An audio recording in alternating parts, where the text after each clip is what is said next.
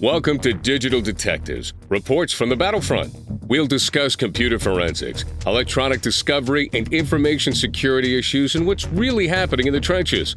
Not theory, but practical information that you can use in your law practice. Right here on the Legal Talk Network. Welcome to the 131st edition of Digital Detectives. We're glad to have you with us. I'm Sharon Nelson, president of Sensei Enterprises, a digital forensics, managed cybersecurity, and managed information technology firm in Fairfax, Virginia. And I'm John Simek, vice president of Sensei Enterprises. Today on Digital Detectives, our topic is why are businesses, including law firms, so vulnerable to ransomware? Today, our guest is Dave White, president and co founder at Axio, a company with an innovative methodology and software that provides companies visibility to their cyber risk and enables them to prioritize investments to protect their business and employees. Dave leads Axio's innovation team and federal team and is actively involved with clients deploying the Axio 360 solution. He's responsible for Axio's risk modeling, threat analysis, and assurance analysis activities. Welcome to the podcast today, Dave. Thank you so much for having me today, and thank you for your interest in Axio and our research in ransomware preparedness. It's really, it's really a pleasure to be with you, and I'm looking forward to our conversation. Let's start, Dave, by having you tell us a little bit about Axio and its 2021 State of Ransomware Preparedness Report. Sure, I'd be glad to do that. So, Axio's mission is to enable security and business leaders to focus on risks that matter most. And in support of that mission, we've created a methodology and a software as a service platform that we call Axio 360. And that platform and methodology is designed to empower risk leaders and security leaders to confidently and continuously answer four critical questions about their cyber risk exposure. I'll run through those questions now. One is what's at risk in financial terms? We do this with a quantification methodology in our platform. It's a fast paced and transparent methodology, works really well with teams. And, you know, I really believe that it's time as a, in the cybersecurity discipline for us to move beyond the, the classic red, yellow, and green ratings and, and really start to talk about and understand cyber risks in financial terms, the language of business, so that we can speak about them in the same way our organizations speak about other risks. So that's the first question. What's at risk? The second question is, am I maturing my cybersecurity program as I need to be? And we answer that with a cybersecurity planning and management module in our platform that is all about conducting a continuous assessment with an eye toward the future. So our assessment style is that you need to do an assessment that that is accurate for where you are today, but always looking at some specific point in time in the future for where you intend to be at that point in time. And we out of the box support assessments based on the Department of Energy's cybersecurity capability maturity model or C2M2, the NIST cybersecurity framework or CSF, the DoD's new cybersecurity maturity model certification program or CMMC and the Center for Internet Security top controls. We also have our own ransomware preparedness assessment in there. I'll, I'll talk more about that in the context of the study a little later. And we host custom assessments. So that's the, you know, am I maturing question? What's what really what's my posture? And the third question is do I have the financial ability to recover from a major cyber event? We talk a lot about resilience in organizations. And the bottom line on any organization's resilience is whether it has enough gas in the tank or money in the bank, if you will, to live and fight another day. And in response to a major cyber event, that's a question that you know leaders in organizations have some fiduciary responsibility to understand.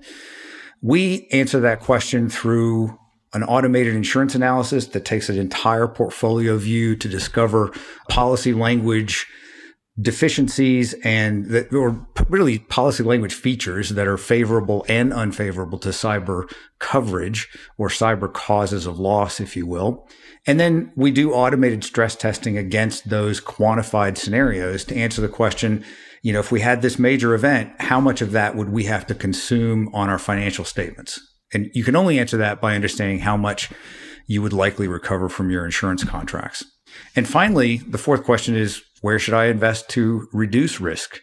We have the ability in our platform to model control changes and how those control changes will affect a given risk or a set of risks. And, you know, mostly those control changes are improvements. They could be improvements to in your assessment. They could be the implementation of a new protective technology or control. But we also have customers use that feature to evaluate negative changes things that would increase your risk. Like, what does my risk look like if we do close on that acquisition and suddenly in three months from now, I'm responsible for an additional 12,000 endpoints? And so that modeling how changes in your environment or your control landscape will affect risk is a key value in what we do. So that's a little bit about Axio. We recently published the 2021 State of Ransomware Preparedness Report. This is the first time we've published this report. It was based on an analysis of de identified data from our ransomware preparedness assessment. The responses were from a wide range of organizations that are all of whom are motivated to improve their ransomware defenses. This is not survey data or opinion based data. So we think this data has uh, maybe more intrinsic value than than a simple survey since organizations were answering these control questions based on their own intention to improve their protections against ransomware. Well, Dave, most of our listeners are they're from the legal sector and a little, little the cat out of the bag a little bit because I I think we pretty much know that they're somewhat ill prepared to to fight ransomware. But your report really identifies I think seven key areas that the firms could actually address. Can you talk a little bit about that? And that I think is the meat of what what our listeners want to hear. Sure, John, I'd be happy to. So the data we're working with here is from our ransomware preparedness assessment. So let me start by just saying a couple of things about the assessment. We built it early in 2021 in collaboration with a major insurer who shared insights with us from more than 200 ransomware claims in the prior year. And so we're really confident in the sort of underpinnings of the ransomware preparedness assessment. And that assessment covers 65 controls that are key to the prevention, containment, and restoration of ransomware. And it's, you know, it's available for free. Any of your listeners who are interested can find it on our website, axio.com. For the study, we took those 65 controls and organized them into seven key areas that are critical for that ransomware prevention, containment, and restoration. And those seven areas are one, management of privileged access. Look, privileged credentials, privileged access are the most powerful keys in the organization's infrastructure. And we know from recent ransomware events that the ransomware criminals have gotten really good at pivoting inside your organization and escalating to to land privileged access during an attack. And the privileged access they most want is your domain admin, your domain admin credentials, the credentials to your Active Directory infrastructure. They've learned how to sort of weaponize Active Directory to amplify their attack.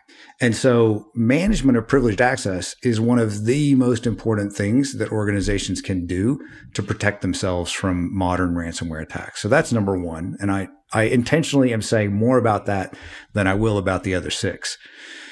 Two is basic cyber hygiene. So these are things that, you know, are preventative in and fundamental in the configuration of assets when you put them to work in your organization to make sure that they they don't have unnecessary features turned on really as part of your basic cyber hygiene approach. 3 managing exposure to supply chain risk. Almost every organization is shifting everything as a service, cloud-based computing and other dependencies on supply chain vendors. So we really have, we really need to understand what kind of risk we're inheriting from those third parties and make sure that we've not created any inadvertent entry points through the supply chain. Four, network monitoring, unquestionably the front line of defense for proactively identifying and neutralizing ransomware attacks. Five, incident management, having a sound, competent incident response plan is key to an organization responding with the velocity that it needs to a cyber event like like a ransomware event. And given the prevalence of ransomware it's really important these days to have a specific ransomware focused incident response playbook. Six is vulnerability management. Criminals of all types continue to exploit vulnerabilities. The the time to active exploit from vulnerabilities once they're announced has dramatically reduced over the years so that now we can point to times when, you know, less than 24 hours lapsed from the time a vulnerability was announced to when a criminal, one or more criminals were exploiting that vulnerability. So vulnerabilities really need to be remediated on a timely basis, especially if they're in any assets that are exposed to the internet. And finally, number seven, training and awareness. Anybody in your organization with user credentials is on the front line of defending your organization from phishing and other entry points from criminals. And so making sure that those frontline defenders have the right training and awareness they need is another critical area of protection. Well, one of the things our listeners would want to know, Dave, is why are law firms particularly so deficient in their preparedness? What's your opinion about that? Well, I think law firms, and, and, and I should say that in our study, we did not segregate the data by industry types. My uh, commentary here is going to be general. I have in my past done some work with law firms, and, and that certainly colors my answer here as well like many other organization types, law firms are in a rush to embrace the latest technology. And in that rush, I think that lots of organizations may be losing uh, focus on some of the basics. And that's, that's one of our hypotheses in this, in this report.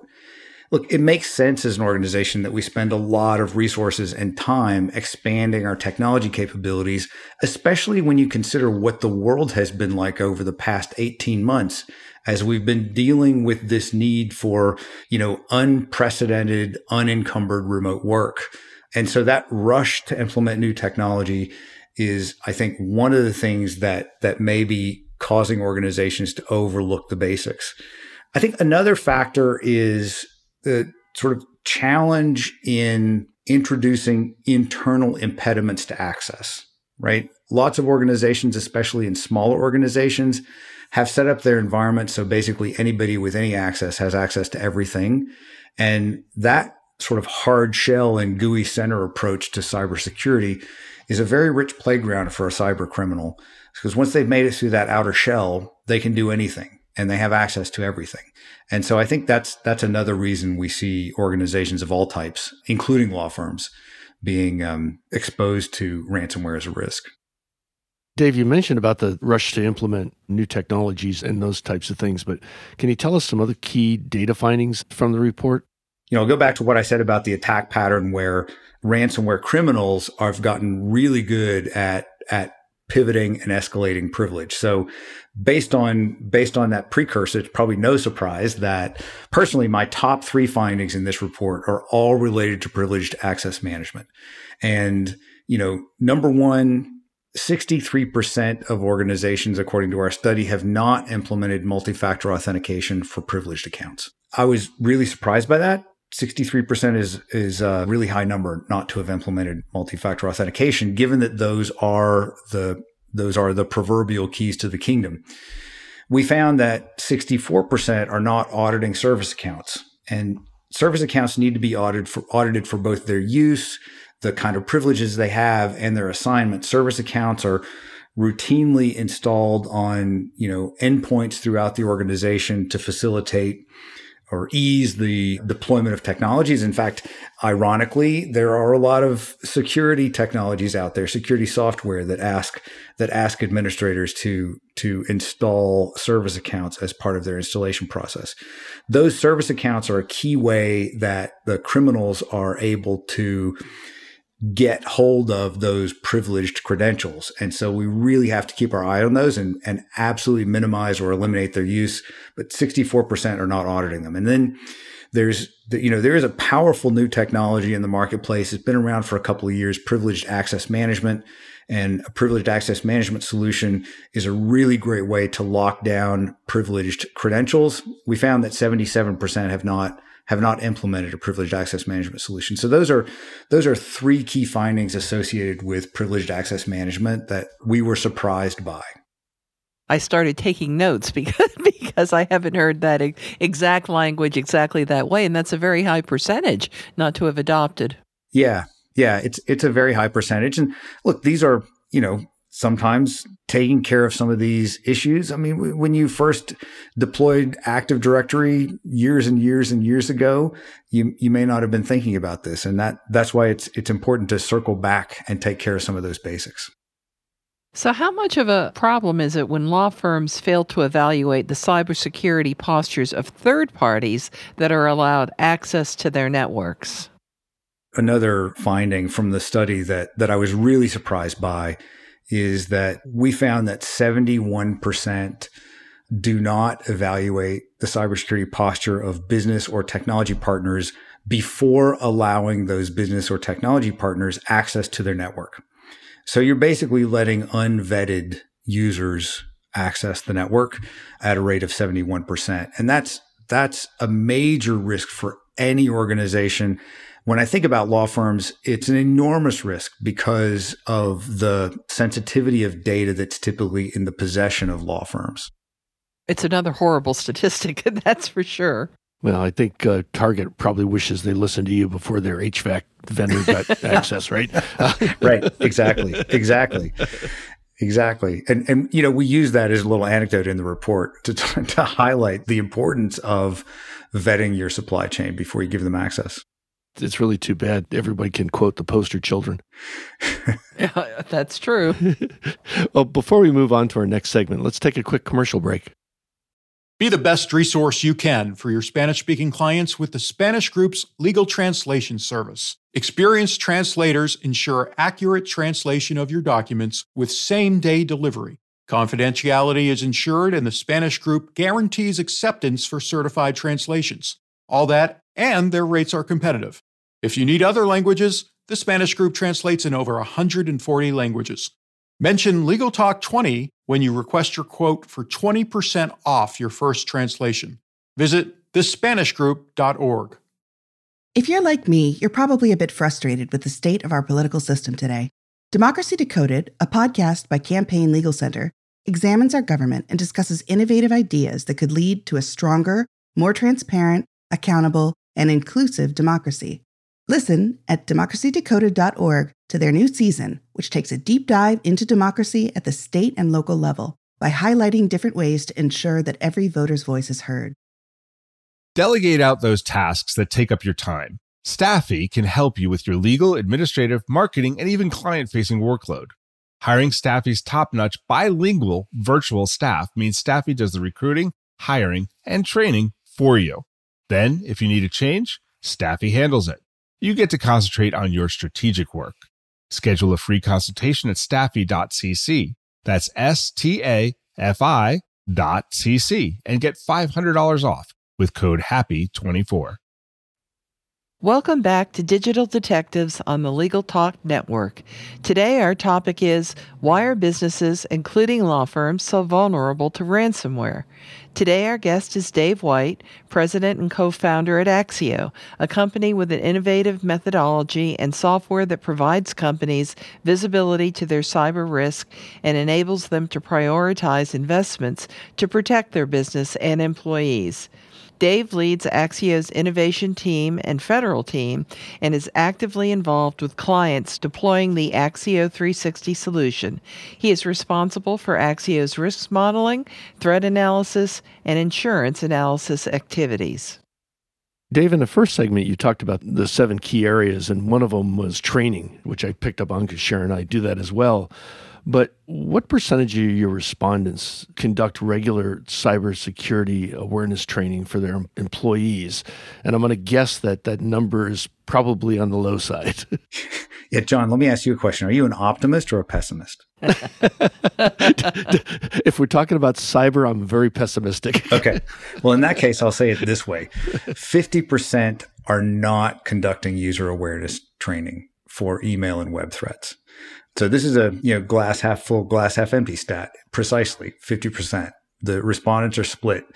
So I suppose the good news there is that 50% are conducting that training. We also found that only 45% are conducting proactive phishing assessments. I don't know why these numbers are so low, but I think that, you know, everybody's busy, users are busy and and you know, organizations might get a lot of pushback from users or attorneys on, you know, spending billable time on training. And that might be why we find those numbers to be so low. They are getting better. Uh, we saw at the beginning of the pandemic that the numbers then were low, but increasingly we're giving two, three, four training sessions a week. So that suggests to me that maybe if you measure again in a year, the numbers might be better. That's great news. And I know that, I mean, I love that you guys are doing this. There are a lot of good resources out there. So this is, this is not a hard box to check for organizations. It shouldn't be. The other thing I wanted to ask about was how law firms and others are doing with adopting technologies that detect and stop ransomware, which of course is currently a scourge for everybody.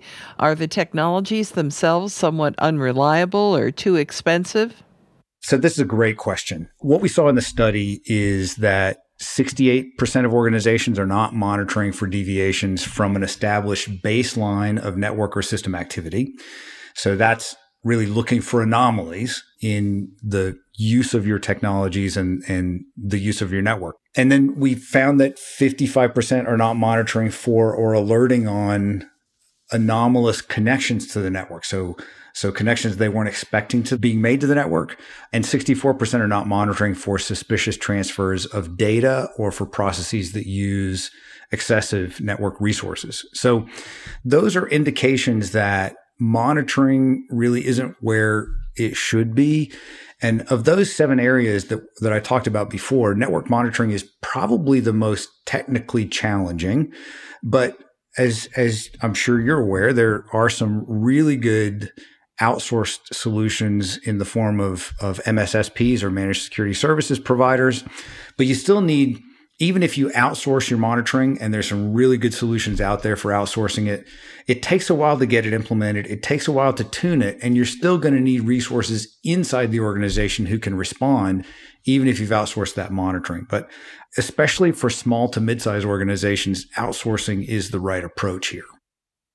I would agree with that as well. And it just it surprises me how many um, folks just really aren't even considering, you know, EDR solutions these days. So the good news is the EDR is taking off. The bad news is that there's still a lot of people out there who are dependent on, you know, the old school signature based detection schemes on endpoints, which are just, they're just not effective at this day and age. We certainly agree with that. Well, shifting gears a little bit, your report talked about, and you also mentioned er, in the first segment about going back to basics, the back to basics approach, which takes some of the easy to exploit weaknesses off the table. What does that approach involve? Can you talk a little more detail about that?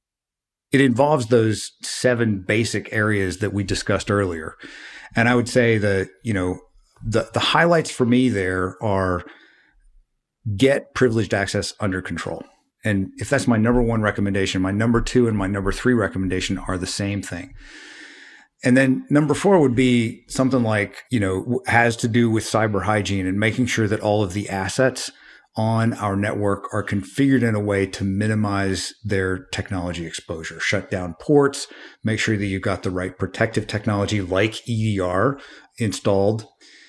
Get your hands around supply chain risk management. Not easy, but building a supply chain risk management program is something that that every organization today needs because we are all look we're in this era of mass specialization. So we've got we, we're going to have increasing dependence on the supply chain and we've got to manage the risk that we're that we're inheriting. We talked a few minutes ago about network monitoring.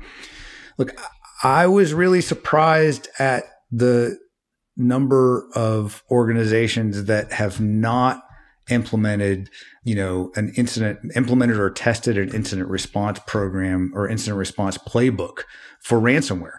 We found that, you know, only only 26% of respondents are using ransomware specific scenarios to evaluate their incident response plans. So that that I thought was really really low and and given the prevalence of ransomware, we need to be prepared to respond to a ransomware event. So so those are those are some of the basics that I think we have to get back to. Well, we probably talked already about some of the cybersecurity basics that you mentioned at the end of the report. There are five simple actions identified there. Maybe you could quickly go through those for us since we're about at the end of our time. Yeah, so the five key recommendations are secure and control privileged credentials with multi factor authentication or privileged access management, and severely restrict or eliminate service accounts. So that's those, those privileged access I, I can't emphasize them enough given what's happening in ransomware. Improve your defensive posture by shoring up some basic hygiene elements through secure configuration of endpoints and servers. Three is revisit supply chain controls. It's really time to take a more formal approach to supply chain risk management. Four, update or build a ransomware incident response plan and test that plan. And five, reassess your vulnerability management program. Attackers, criminals are weaponizing vulnerabilities at a faster rate than we've ever seen before. So we have to be we have to be prepared to very quickly respond and roll out patches to address vulnerabilities once they're once they're identified. If our listeners want to learn more, where can they get a copy of this report that you referenced? So the report's available for download from our website. You'll find our website at axio.com. That's A-X-I-O.com. And your listeners can find it there. They can also find the ransomware preparedness assessment there on our, or access it from our homepage by clicking on the free assessment button at the top of the web page. Those are all very valuable resources. So we want to say a sincere thank you for being our guest today, Dave. We really appreciate the knowledge that you've imparted to our audience. I think that ransomware has been about the scariest thing that most law firms have seen, unless, of course, they've had wire fraud committed because of business email compromise. But those are not so many in number, although they're the greatest financial risk. But just hearing what a report shows, I think it makes a, a big big impression on folks to hear some of the stats uh, and just to hear people who are in different areas of the cybersecurity world talk through all that together. I think is very useful and instructive for them. I did really enjoy your study, and I hope people will take a look at it and take a look at your site for resources. Thanks for being our guest today. Sharon, thank you. John, thank you as well. Thank you both for your interest in our work at Axio. It, it's really been an honor and a distinct pleasure to spend time with you today. Well, that does it for this edition of Digital Detectives. And remember, you can subscribe to all the editions of this podcast at LegalTalkNetwork.com or on Apple Podcasts. And if you enjoyed our podcast, please rate us on Apple Podcasts. And you can find out more about Sensei's digital forensics, technology, and cybersecurity services at senseient.com. We'll see you next time on Digital Detectives. Thanks for listening to Digital Detectives on the Legal Talk Network. Check out some of our other podcasts on LegalTalkNetwork.com and in iTunes.